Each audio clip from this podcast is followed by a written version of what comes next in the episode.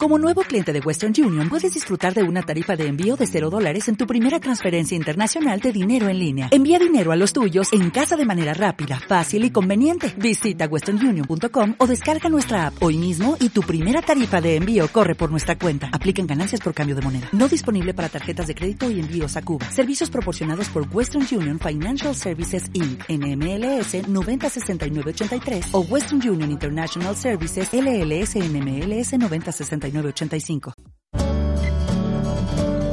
Diana Calderón, en hora 20 de Caracol Radio.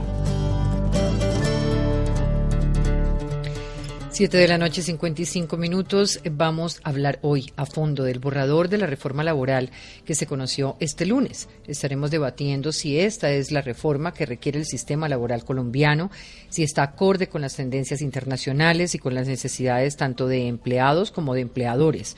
Analizaremos las consecuencias en la formalización laboral y en la generación de empleo en las pequeñas y medianas empresas. Así que empiezo por saludar a nuestros invitados, María del Pilar López, economista, historiadora, profesora de la Universidad de los Andes. Buenas noches. Hola, buenas noches, Diana. Muy feliz de estar de vuelta por acá, saludando también a mis compañeros de panel. Mauricio Olivera, vicerrector de la Universidad de los Andes, exdirector de Colpensiones. Buenas noches. Buenas noches, Diana. Muchas gracias por la invitación. También un saludo a mis compañeros panelistas y a todos los que nos están oyendo. Nos acompaña también Diana Gómez, subsecretaria de la CTC. Muy buenas noches. Buenas noches, un saludo para todos y todas. Fabián Hernández, abogado laboralista y de la Seguridad Social, es miembro del Observatorio Laboral de la Universidad del Rosario. Encantada de tenerlo con nosotros. Diana, muchísimas gracias. y está con nosotros Camilo Cuervo, abogado. Él es magíster en Derecho Laboral, gobernador del Colegio de Abogados del Trabajo, columnista, muy buenas noches. Muy buenas noches, Diana, a ti y a todos los oyentes y a todo el panel. Muchas gracias por la invitación. El Gobierno Nacional abrió el pasado lunes un nuevo frente de debate tras conocerse el borrador de la segunda reforma a la seguridad social. Esta vez es la laboral, que tiene 77 artículos, dos partes. La primera relacionada con el derecho individual al trabajo, con nueve capítulos, y la segunda enfocada en el derecho colectivo al trabajo, con tres capítulos. La reforma que se configuraría como un cambio al Código Laboral de 1950 busca hacer modificaciones en varios frentes, pero bajo una premisa definida en el artículo número 4 que la regla general en contratación sea el contrato a término indefinido que aseguran que llevaría a la estabilidad laboral. La reforma se conoce un día después de que el país tiene nuevas cifras sobre desempleo, 13.7% para enero, y la informalidad llega a un 58% llegando al 84% en centros rurales y dispersos. Incluso un estudio reciente de Economy eh, publicó, ubicó a Colombia como el país con más informalidad de la OCDE.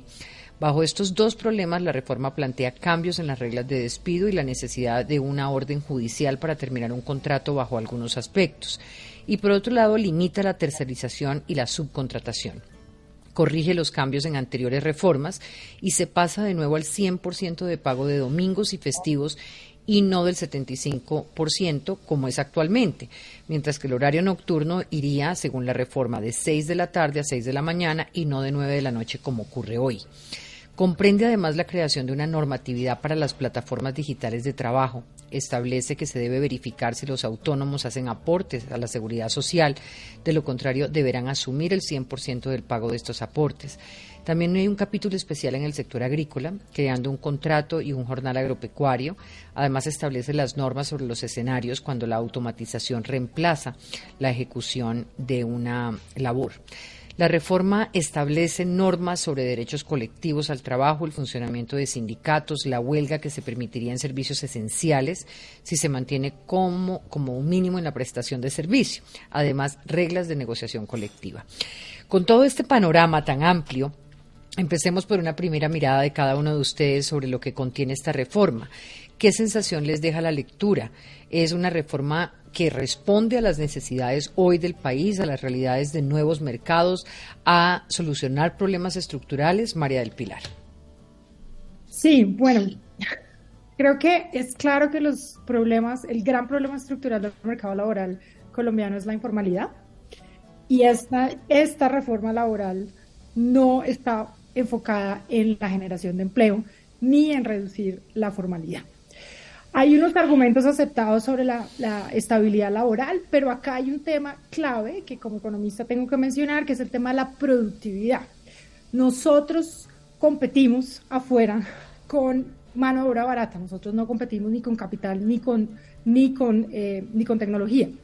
Y el aumento en la estabilidad laboral, que va acompañado de un aumento en la remuneración, que creo que puede potencialmente ser muy bueno si está bien enfocado, va a aumentar los costos laborales y va a reducir la competitividad. O sea, esto, esto es claro. Entonces, laboral compensa con mayor productividad. Eso va a afectar la competitividad y al final va a terminar afectando de manera muy negativa el empleo y la normalidad. Entonces, a mi modo, muy general, mi, mi lectura de esto muy general, es que la reforma no está atacando ni se está focalizando en solucionar los problemas estructurales del mercado laboral, como la informalidad o en la reducción del desempleo. Muy bien, entonces ahí dejamos eh, dos puntos que no solucionaría de manera estructural, que son informalidad y desempleo. Pues muy bien. La escucho, doctora Diana Gómez. Eh, gracias.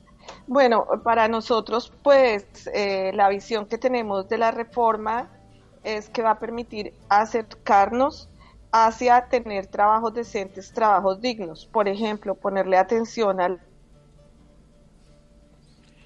Dejé de escucharla, creo que usted apagó su micrófono. No, está bien.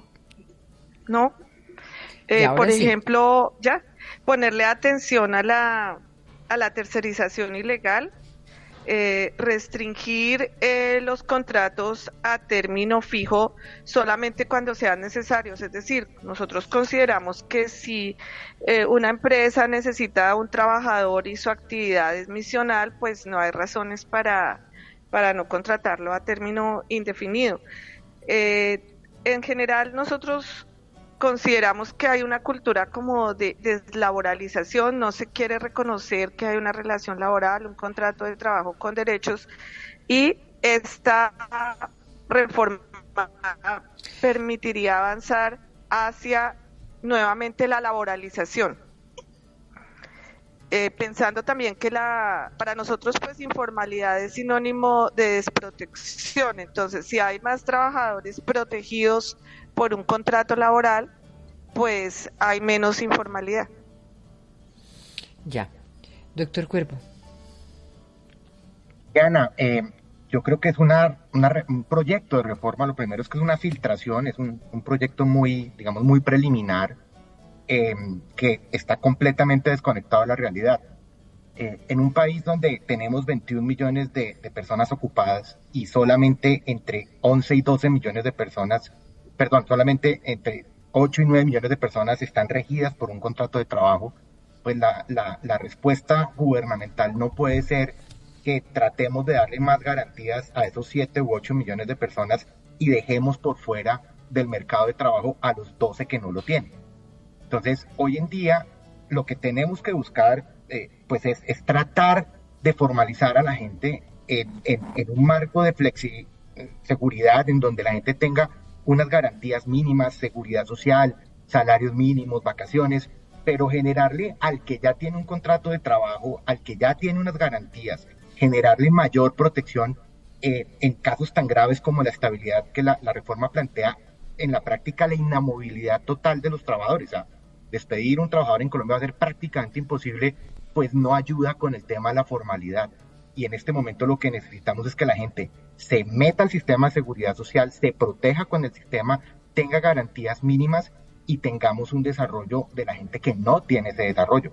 Pero el que ya tiene, eh, y hay por ejemplo en los temas de tercerización que, que presentaba eh, la doctora Diana, pues uno dice hasta qué punto tenemos que acabar, por ejemplo, con las temporales que finalmente sí tienen contratos de trabajo, finalmente sí afilian a la gente a los temas, finalmente sí pagan salarios mínimos, ¿Por qué tenemos que acabar con ellos si finalmente son los que están generando formalidad? Entonces, la, reforma se desconecta, parece mucho más una, un, tema dogmático de campaña, parece más un decálogo de, un discurso de, plaza pública de hace un año y no realmente lo que el, país necesita en este momento, que es voltear a mirar a la gente que no tiene verdaderas garantías, Diana. Entonces yo creo que se desconecta totalmente de la realidad de lo que necesita el país versus lo que quisiera el gobierno eh, implementar en, un marco dogmático y, y, no quisiera utilizar la expresión fanática, pero, pero llegan a puntos donde uno se preocupa con las, con las figuras que se están planteando en la reforma. Mauricio Olivera.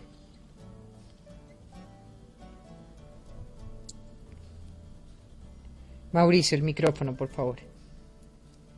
Perdón, no, tenía me uno a varios de los comentarios que están haciendo ustedes, sobre todo María Pilar, en términos de productividad, digamos como economista, y ahorita me gustaría ah, avanzar un poco más en eso. ¿Cómo veo yo la reforma? El mercado laboral tiene muchos actores. Tiene los formales, tiene los informales, tiene desempleados y tiene las empresas. La impresión que me da la reforma laboral en términos de esta economía política es que es una reforma hecha por los sindicatos para los que están en el sindicato, que es un grupo de todos. Me gustaría conocer la exposición de motivos para ver con esta reforma cómo se generaría empleo. Diana dio los datos, 13,7% de los trabajadores están desempleados, esto es inadmisible socialmente, 14,5% en las 23 principales ciudades. Entonces, ¿cómo se generaría empleo? Para los que están, genera estabilidad, obviamente. Pero para contratar un empleador va a ser mucho más difícil para una firma. Entonces, ¿qué tanto empleo genera? Recordemos, además, hablemos, digamos, datos macro, 21 millones de trabajadores. Eh, perdón, me voy por las firmas. 94% de las firmas en Colombia son MIPIMES con estos costos laborales, ¿qué más van a poder crecer? ¿Qué más van a poder contratar? Sobre todo, sobre todo, y ahí vuelvo al punto de María del Pilar, si la contrapartida del costo es la productividad. Es decir, yo no contrato a un trabajador, y lo voy a decir coloquialmente, porque sea barato o caro. Lo contrato porque produce lo suficiente para poder pagarle un salario digno. Y desafortunadamente América Latina tiene una productividad laboral bajísima y Colombia es de los más bajos en América Latina. Un trabajador colombiano produce solo el 35% de lo que produce un trabajador en la Unión Europea. Y en ese sentido, pues con unos costos tan altos y una productividad tan baja, yo creo que gran parte del, del, trabajo del gobierno y del Ministerio del Trabajo sería con el SENA. Es decir, acá lo que tenemos que hacer es tener una formación laboral pertinente. Yo creo que eso es lo más grande y lo más importante. Obviamente, en general, las reformas laborales van por el lado de los costos. Y vuelvo ya para cerrar al tema, es una distribución. Sí, obviamente los que están en el sindicato y, los de trabajo formal van a ser protegidos, pero no veo cómo van a acabar la informalidad ni cómo van a acabar a reducir el desempleo, obviamente estoy de acuerdo con Diana en parte frente a la legislación. Hay que proteger a los trabajadores, claro, pero ¿cuál es la forma de protección? Ahora bien, dos puntos adicionales para cerrar. Me parece que hay un enfoque interesante pero difícil de equilibrar, porque digamos, hay como unas cuestiones generales de protección al trabajador, pero por otro lado estamos hablando de las plataformas como con unas, con unas eh, diferencias frente a la protección de todos los demás y por otro lado estamos entrando en el trabajo rural. Parece que ese debería ser el enfoque general. El trabajo son miles de formas pero, de Pero es posible generar, hacer una reforma que no diferencie entre esas, entre esos mercados laborales, porque digamos que el mercado laboral que tiene que ver con el mundo digital es imposible que no tenga un capítulo totalmente aparte que reconozca esa realidad. Eh, y el rural también. Y el rural también. A eso me refiero yo. Pero es que estamos en el de plataformas, estamos en el rural, pero también vamos al mercado. ¿Cuántas, en enfoque de género, cuántas mujeres son trabajadoras domésticas? ¿Y cómo vamos a protegerlas? ¿Y cuántos trabajadores son ambulantes? Y no tienen nada que ver con el mercado laboral. Es decir, desde mi punto de vista, lo que debería tratar de hacerse, cuidando el trabajo, es una flexibilización mucho más grande, no solo en plataformas, no solo en lo rural, sino en muchos otros sectores donde no es porque el trabajo sea así solamente, sino porque las formas de producción en el mundo han cambiado. Por ejemplo, el tema, hay un tema que trata la reforma que es el tema de automatización. Entonces, si va a automatizar algo y eso va a reemplazar a un trabajador, tiene que avisar seis meses antes, tiene que protegerlo, tiene que reubicarlo y tiene que durar seis meses más con el trabajador por lo menos. Entonces, miércoles, ¿cómo vamos a poder automatizar las empresas si hay unos sobrecostos frente a eso? Creo que esa flexibilidad y esa movilidad con productividad, con formación para el trabajo, debería ser uno de los enfoques más grandes. Sí, doctor Fabián Ignacio Hernández. Bueno, la, la, pregunta de si se soluciona la informalidad o genera empleo, realmente no, no veo que haya una solución en estos dos temas. La presentación de la, del, de los, del articulado, lo único que me transmite a mí, yo cuando estaba leyendo, porque Diana me puso a leer a toda la carrera lo que me faltaba. eh, y se lo agradezco mucho. Es que no estaba leyendo un proyecto. Agradezcale a Paulina Morales, la productora. sí. no, estaba leyendo un, proyecto de ley, sino, sino un pliego de peticiones. Es un elemento eminentemente sindical y es un em, elemento eminentemente sindical industrial al que se le meten un par de artículos en temas de plataformas que realmente no tienen un trasfondo de qué es lo que quieren regular y lo que busca es, o, lo que se plasma ahí, es una serie de ideas tomadas de algún libro que no transmiten realmente una normatividad jurídica. Eh, en el trabajo rural, supremamente básico, el tema no habla de productividad rural, no habla de mejoras en las economías de los... No, no engancha con, con el piso de protección que el Ministerio del, gobierno anterior eh, generó y que la Corte deja vigente durante dos años para que el nuevo gobierno lo reactive. Eh, no hay un enganche y no hay una relación directa con temas, uno, de productividad y de realidad, de la realidad que está viviendo en este momento el mundo. ¿Hacia dónde vamos? Es un olvido absoluto de las nuevas formas de relacionarse, de las contrataciones de trabajadores en el extranjero, de empresas extranjeras que contratan en Colombia, de la robotización mundial. Mauricio lo decía claramente, estamos estableciendo unos, unos temas de, de, robotización en los que el empleador que termine robotizando va a pagar del doble y el triple, mientras que países como Japón eh, le prestan a las empresas para que roboticen. Entonces estamos al contrario de, lo que el mundo está planteando. El 64% de nuestros empleos en Colombia en los próximos 10 años, si no hacemos algo en materia de productividad, y la productividad es mejorar las, eh, la maquinaria, la robotización que tenemos para poder eh, realmente producir barato, eh, van a desaparecer 64% de nuestros empleos. Y no solamente porque eh, desaparezcan, sino porque somos muy débiles en el mercado mundial. En este momento, los países que se fueron hace 30 años a China y se vinieron a países como el nuestro, Colombia, Perú, a producir porque teníamos mano de obra barata, están robotizando casi empresas al 100%.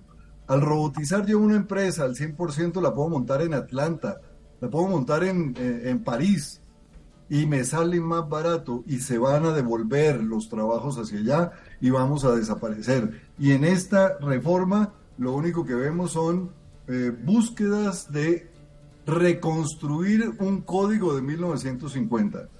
Estamos viendo, eh, me quitaron las famosas horas extras, las voy a recuperar me quitaron los dominicales, los voy a recuperar. Me bajaron las indemnizaciones, los voy a recuperar. Pero aparte de eso, no hay nada más que valga la pena en esta reforma, pues desde mi punto de vista. Diana Gómez, usted rescataba de la reforma la protección al trabajador y sin duda pues no habrá nadie en este panel que no esté de acuerdo con que esa protección es necesaria. Pero ¿qué respondería usted a estos argumentos que ha escuchado en la medida en que la reforma pues no no soluciona los problemas de informalidad, de desempleo y afecta la productividad, pero adicional a eso, no responde a las realidades del mercado mundial en lo laboral.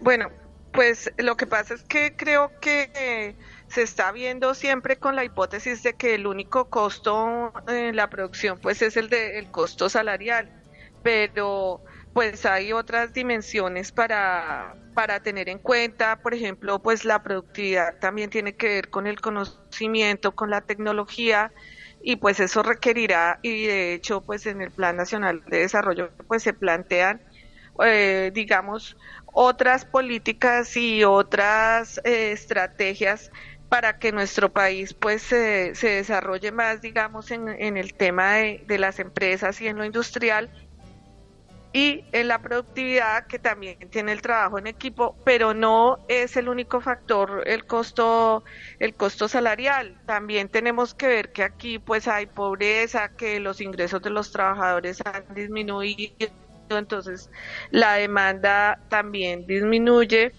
Eh, entonces, eh, eso se necesitaría un enfoque alternativo y donde las personas sean el centro de, la discusión, no no simplemente pues sea el centro que si va a venir inversión extranjera, pues en otros países desarrollados o en los países desarrollados pues el trabajo es bien remunerado y eh, sí estamos de acuerdo con que haya una protección social, eh, pero eh, todo esto requiere pues unos ingresos y un trabajo decente.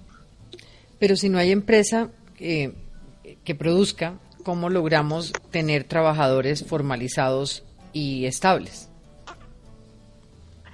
Eh, siempre, claro, consideramos que deben existir las empresas. Lo que pasa es que hay muchas empresas que realmente digamos, necesita que haya unas políticas de fomento, sobre todo las microempresas, para que se mantengan, porque viven en unos márgenes, pero no es porque, porque haya que, para que sobrevivan allá, entonces que negarle derechos al trabajador. No, simplemente hay que fomentar con créditos blandos, con eh, eh, nuevas tecnologías, con nuevas formas de administración, fomentar la el desarrollo de estas empresas y no a costa de los trabajadores que son los que pues con mucho esfuerzo muchas veces mantienen la microempresa eh, de, su empleador. Entonces, mm, por eso digo, hay que mirar esos otros factores externos eh, para estimular eh, el empleo y la industria.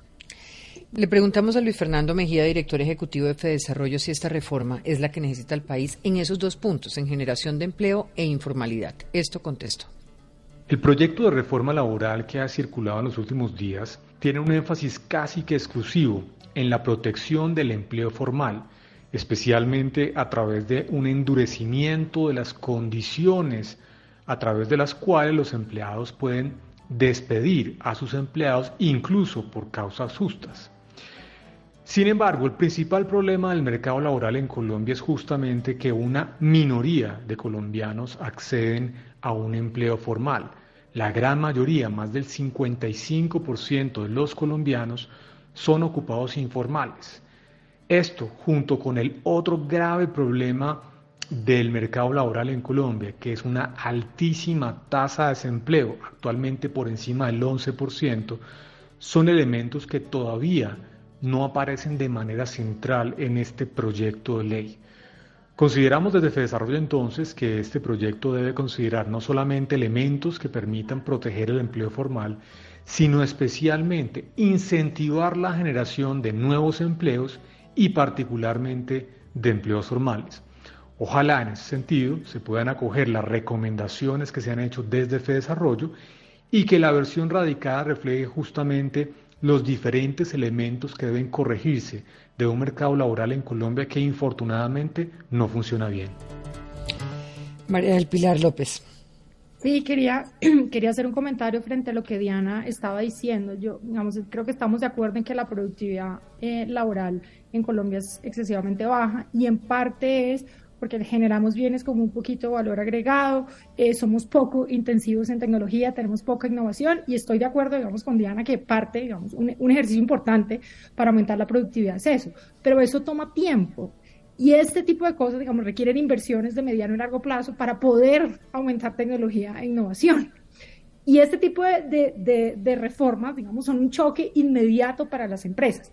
Por otro lado, otro comentario que quería hacer con respecto a lo que Diana estaba diciendo es que generalmente se asume que el empleo se va a generar a través como de la demanda. Entonces, como los trabajadores están ganando más, van a demandar más bienes eh, y por eso, digamos, van a producir más. Las empresas van a producir más y ya.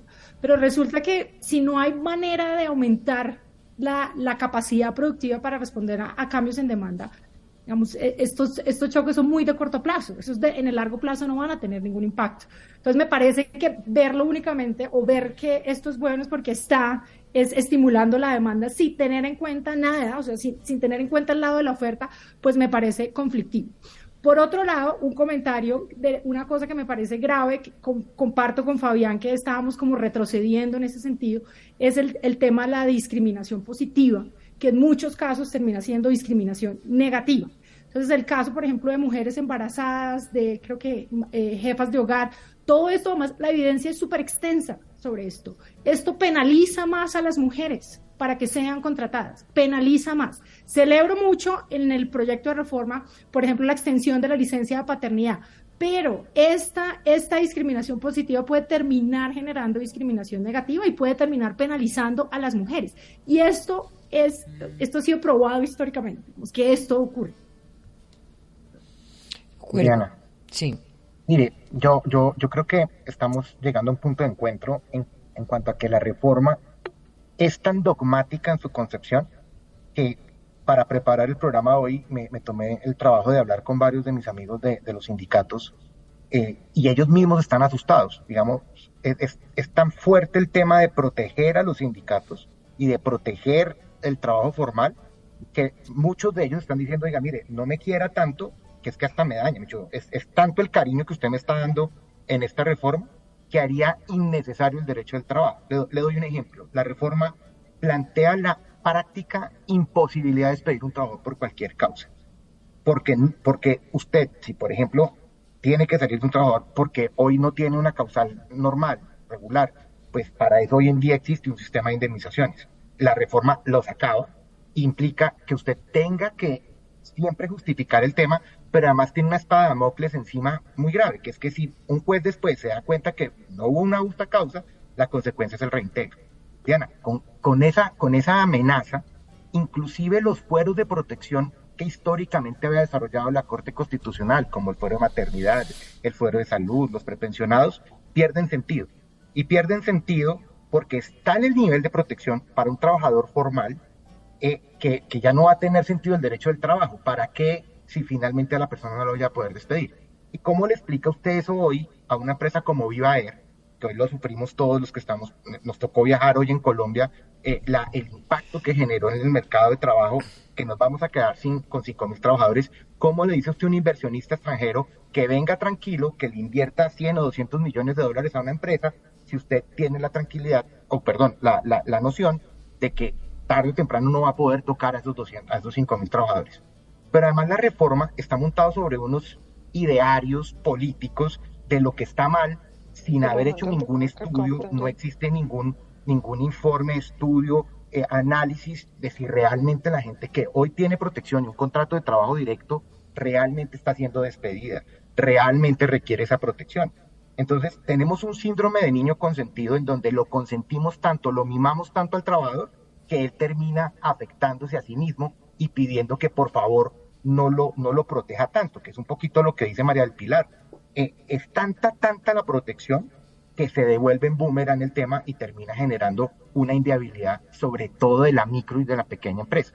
Esa micro y pequeña empresa que tiene cuatro o cinco trabajadores, pues no tiene cómo soportar un reintegro de una persona que después de tres o cuatro años un juez determine que definitivamente no hubo una justa causa y tengan que pagar 100 o 200 millones de pesos. Eso no lo soporta. Entonces, ¿qué termina pasando? Que se queda sin empleo la que reintegraron o el que reintegraron y los otros cinco.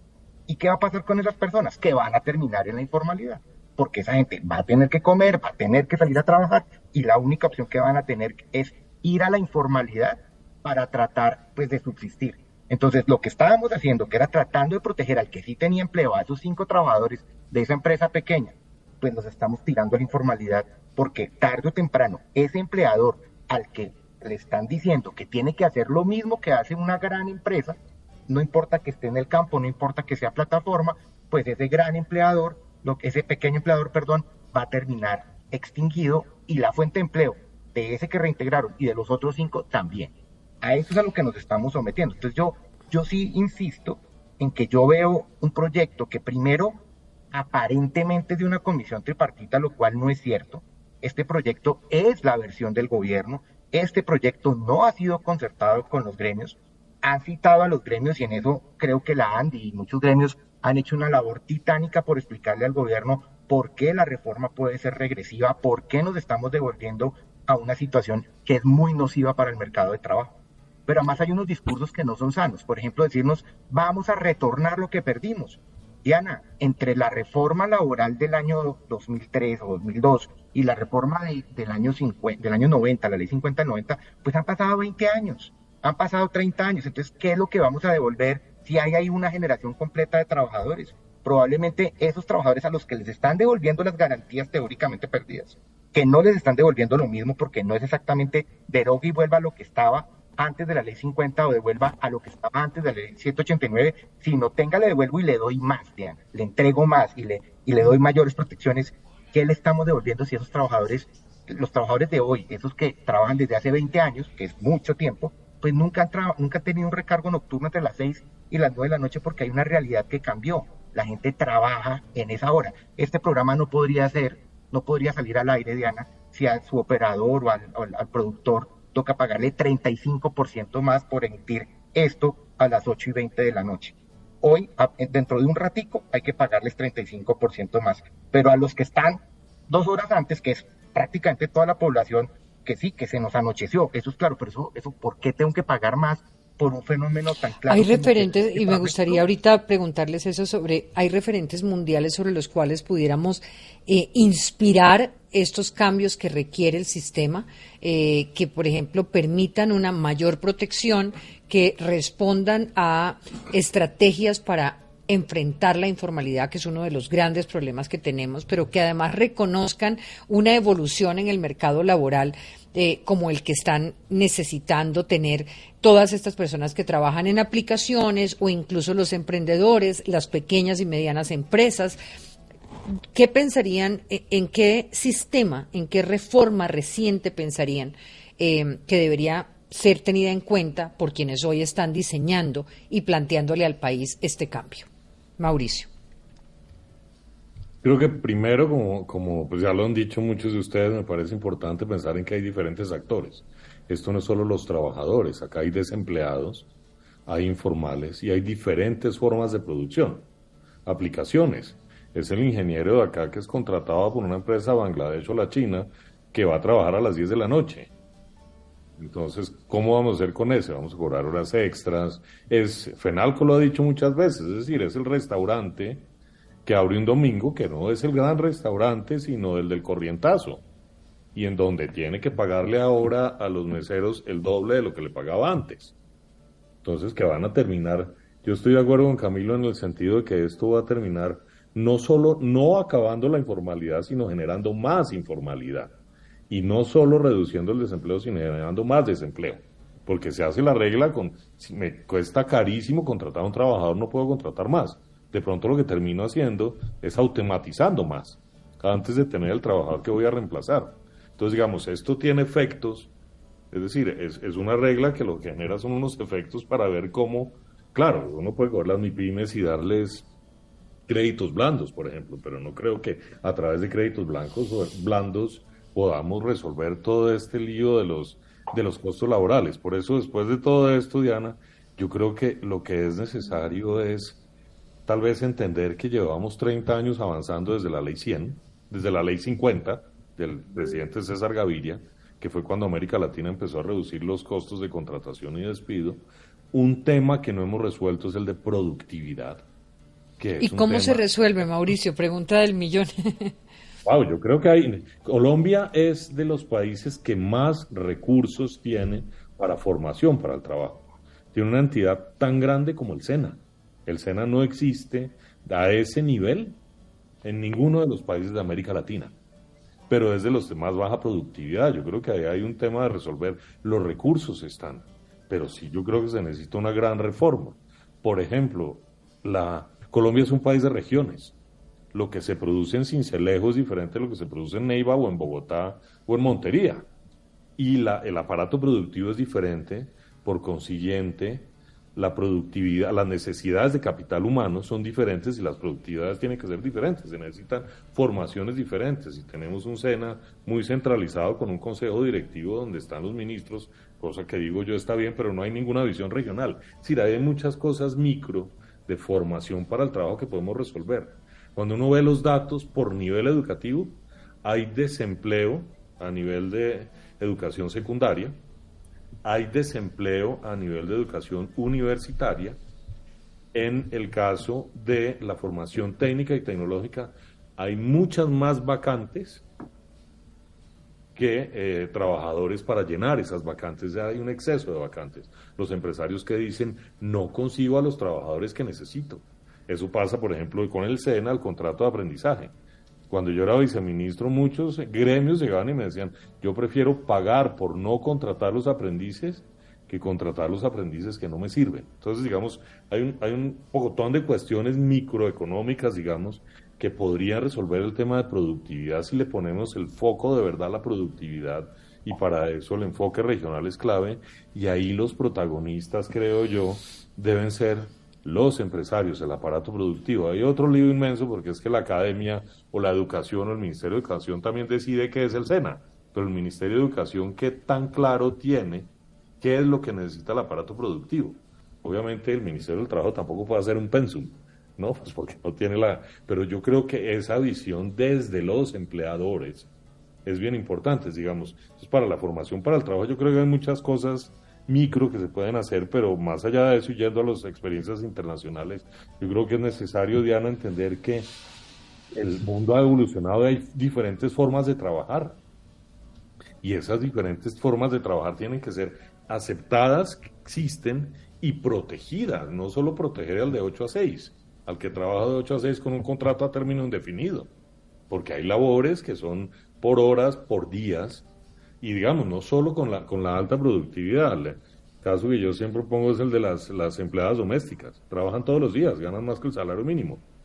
Pero trabajan en lunes en una casa, en lunes en casa, el martes van donde María del Pilar, el miércoles donde Fabián y a cada uno nos toca pagar todo el mes, pues nadie paga el mes, cotiza el mes. A menos de que yo llame a María del Pilar y le digo, ponle los, tus días, Fabián tus días, Camilo tus días y Diana tus días.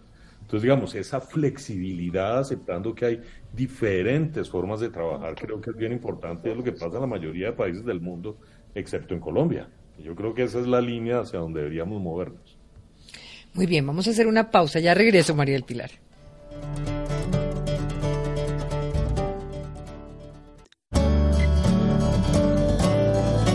Hora 20 Estamos en hora 20 analizando la reforma laboral que le está planteando planteando el gobierno al país.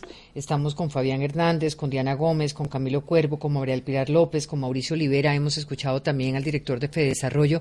Y antes de ir con María Pilar, le pregunto a José Ignacio López, director de investigaciones de Corfi Colombiana, eh, sobre su posición en esta reforma. A nuestro modo de ver se requiere una discusión muy profunda y relevante sobre el proyecto de reforma laboral del cual se conoció un primer borrador.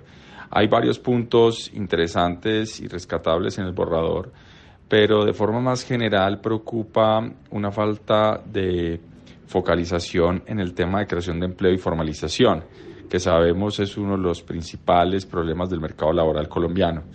Es decir, que a este proyecto de reforma habría que incorporar elementos que ayuden a la formalización.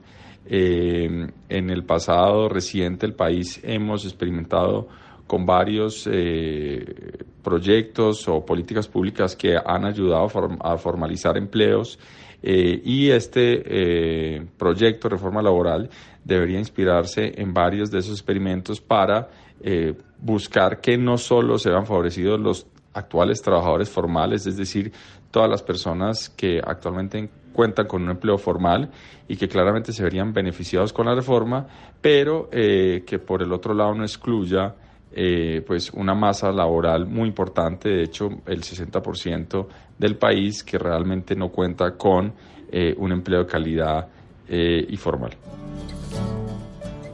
María del Pilar López, usted eh, estaba que levantaba la mano. Y, un poco para y también Fabián, un poco para mirar qué significa todo esto de una regla general en contratación, eh, hasta qué punto tiene una rigidez ese sistema y qué efectos tendríamos que, que, que presenciar en las empresas ante una no flexibilización laboral.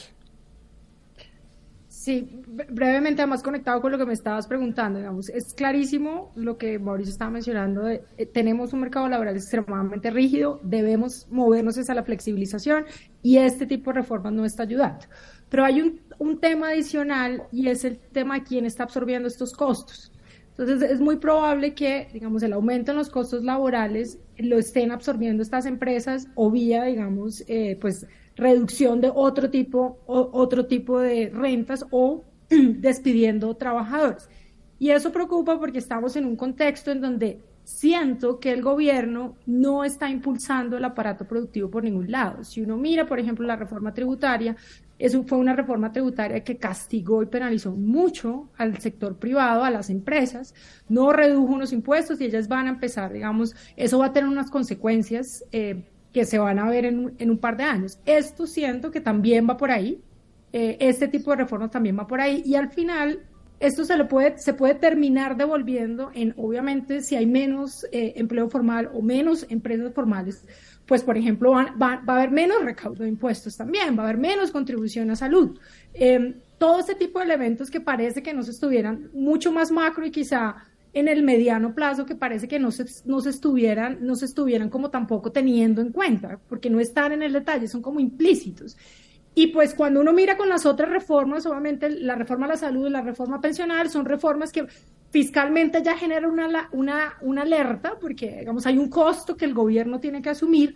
En principio, en esta reforma, el gobierno no está asumiendo eh, muchos costos, aparte probablemente de el tema de la contratación por prestación de servicios de empleados públicos, pero no está asumiendo un costo importante. El costo lo va a generar, es, lo va a absorber completamente ese sector privado y esto tiene implicaciones negativas en el aparato productivo en el mediano plazo.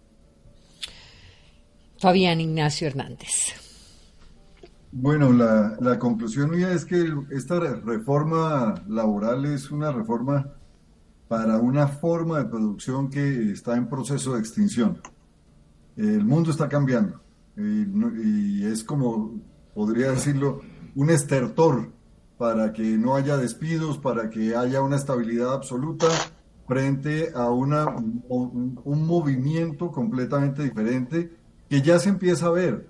Ya las empresas en Colombia están contratando personas por fuera del país.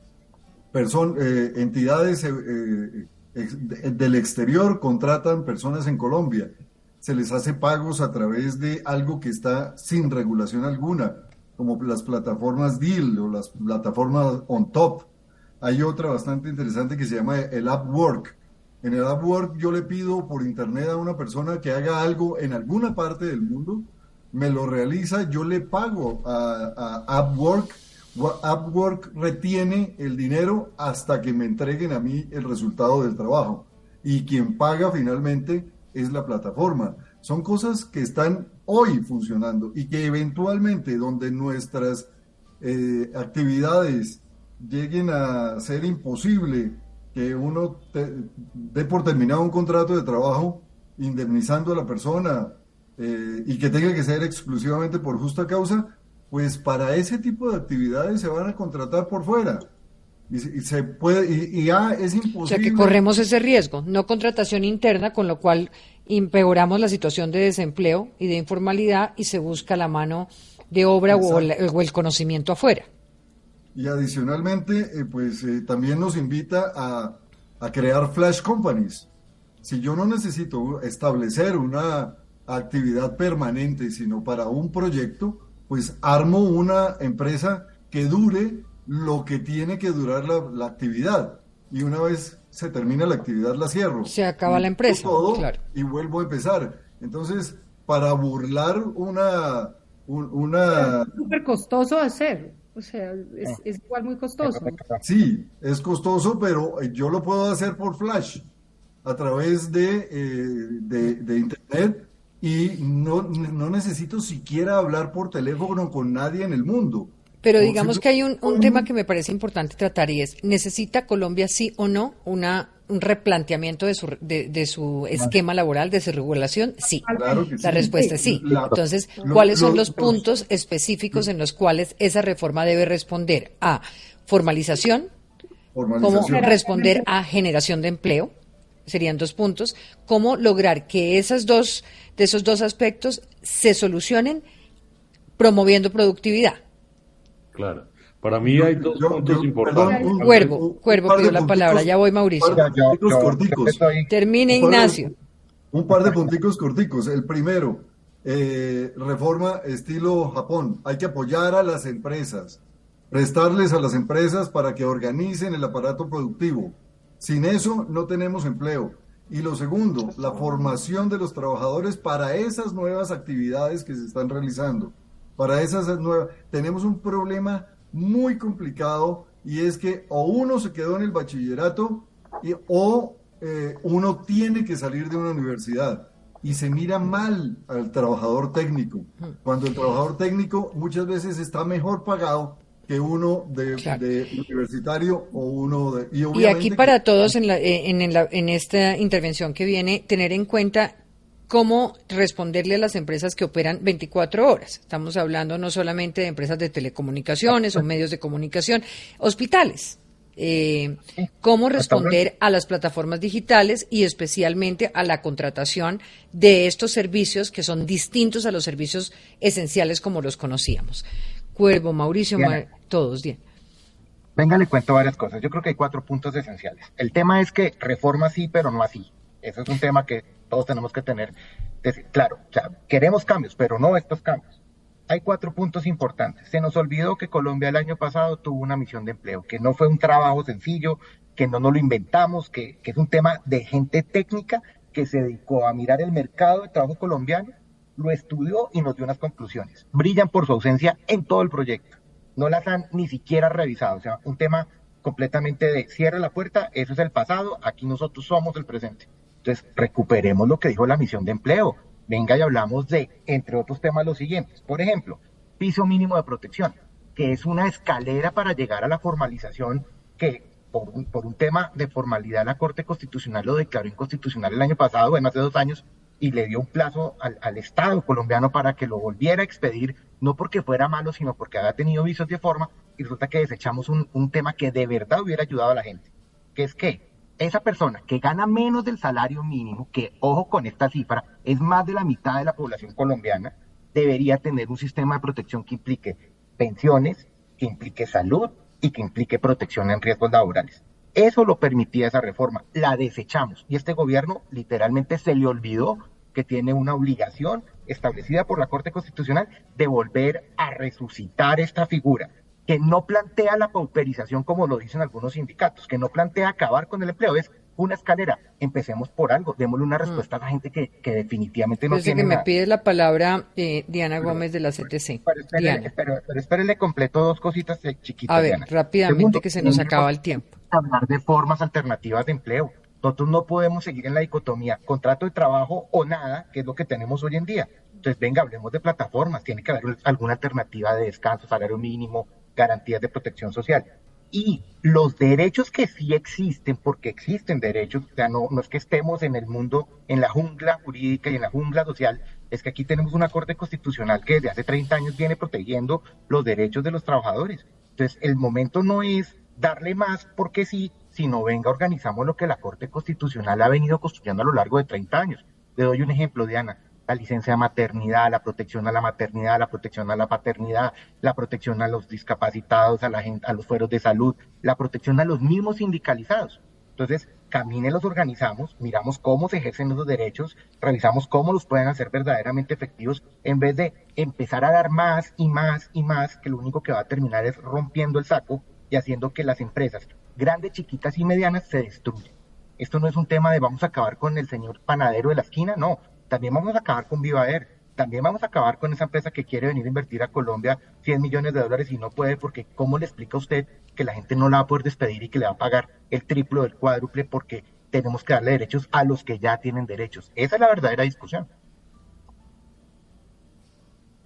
Diana, la escucho. Eh, bueno, eh, sí, quiero quiero aclarar varias cosas. Primero, sí se ha dado un diálogo y se está trabajando en la Comisión de Concertación eh, de Políticas Laborales y Salariales, donde los empresarios mm, han estado presentes y hemos tenido un diálogo, pues yo en nombre, pues yo representa, en representación de mi confederación a la que pertenezco. Eh, por otra parte, considero que es que siempre se usa un relato de, o últimamente más bien, de libertad y autonomía para idealizar trabajos que para nosotros son trabajo, empezando por ahí, como el de las plataformas, como los de los rapitenderos.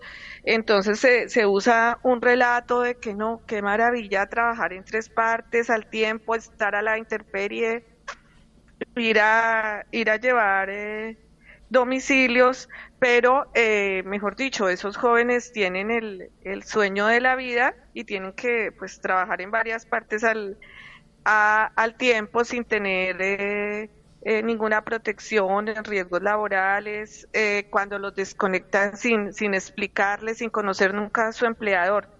Entonces, esos discursos de que de flexibilizar terminan en últimas es creando una laxitud que que busca, que busca evadir derechos. El tema del empleo es algo complejo que no se basa solamente en, bueno, como digo, en los costos laborales, sino que de verdad se necesita, eh, digamos, más políticas para que haya una productividad creciente y se reactive la economía, pero no puede ser solamente a costa de los trabajadores. Y nosotros pues sí consideramos que hablamos por los informales, porque vuelvo y digo, los informales son informales es porque no tienen una, una protección ni un reconocimiento siquiera de que son trabajadores. Y hablamos por los desempleados, pues porque hay muchas actividades que, que hace una persona que entra y sale del mercado de trabajo y eh, precisamente ¿por qué? Porque no hay esa cultura de reconocer eh, el, trabajo de la gente. Entonces, eh, yo no creo tampoco que las empresas sean tan, no, eso también es otro relato, hay tan pobrecitas que Pero digamos que es que no hay relato, no hay relato, se vayan a acabar. Señora Gómez, porque digamos que eh, ahí lo hablábamos claramente, se requiere una reforma que solucione problemas como los que usted está planteando, pero que reconozca realidades laborales distintas. Y habría que preguntarle también a los jóvenes trabajadores, programa que también quiero hacer para mirar exactamente desde el que está desempleado, que tiene un, enfoque totalmente distinto desde la ruralidad, el que se ha preparado y no encuentra trabajo, pero el que sí se ha preparado y no quiere un trabajo como el que conocemos hoy. Y las empresas en lo que están buscando frente a eso. Mauricio Olivera. Varios puntos. Primero, creo que una de las premisas grandes sería aceptar las realidades laborales y acercar la normatividad a esas realidades laborales. Obviamente muy rico querer cambiar las realidades laborales y que todos tengamos un trabajo en una oficina de 8 a 6, pero es que las realidades laborales son otras, no en Colombia, en el mundo. Y si no aceptamos esas realidades laborales y acercamos la legislación ahí, pues lo que estamos haciendo es lo mismo que pasa ahora, pero puede ser mucho más grave, es con una muy buena intención, cierto, completamente excluyentes porque no aceptamos otras realidades laborales. Que era lo que decía María del Pilar, estamos terminando por discriminar, peor todavía. Estamos terminando en, un, en una legislación laboral inclusive más excluyente de la que tenemos ahora. Y en ese sentido yo creo que aceptar esas realidades y llegar a la normatividad ya para la formalización, que sería una política mucho más inteligente, que además podría generar más trabajo. Y lo segundo es la formación para el trabajo. La única forma, creo yo, de generar empleo y empleo productivo es con una fortaleza, con un fortalecimiento de la formación para el trabajo. Porque digamos que vámonos por el lado de los costos. La contrapartida de los costos es la productividad, ¿cierto? Lleguemos al extremo, quitemos todos los costos. El costo que tenemos, que es muy alto todavía, es el salario mínimo. Y si no tenemos la productividad por encima del salario mínimo, de todas maneras, no vamos a generar empleo. Entonces, pensar que a través de la protección, porque si usted entra a trabajar, se va a quedar, perdón, lo digo coloquialmente, el resto de su vida ahí, ahí sí generamos empleo. Creo que es erróneo, porque entonces nadie va a contratar a esa persona y lo que terminamos generando más desempleo. Creo que tengo que pensar, digamos, a través de teorías del comportamiento y de incentivos para poder pensar en un mercado laboral que sea mucho más funcional para las realidades laborales del país y para el crecimiento, además. además estas figuras ya fueron probadas. Me falta María del Pilar para que cierre.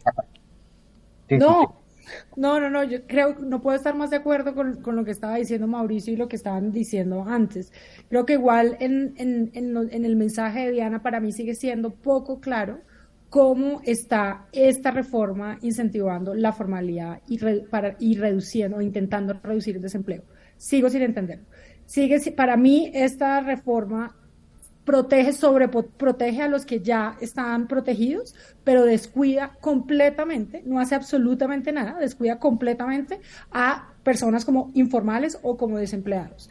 Em, y pues lo que estábamos comentando, digamos, ¿qué, qué, qué cosas podemos trabajar acá? El tema de programas de capacitación, que es clave, unir un poco la formación y las habilidades con la demanda de las empresas y, el mercado.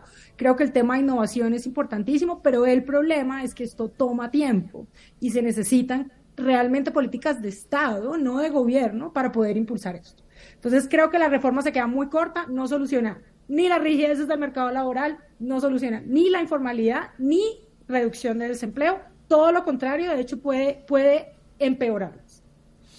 Gracias a ustedes por estar en Hora 20, hoy analizando la reforma laboral. Feliz noche, nos vemos mañana. Gracias, Diana. Hasta luego, gracias. Gracias. Gracias. Me encantó verlo, Mauricio.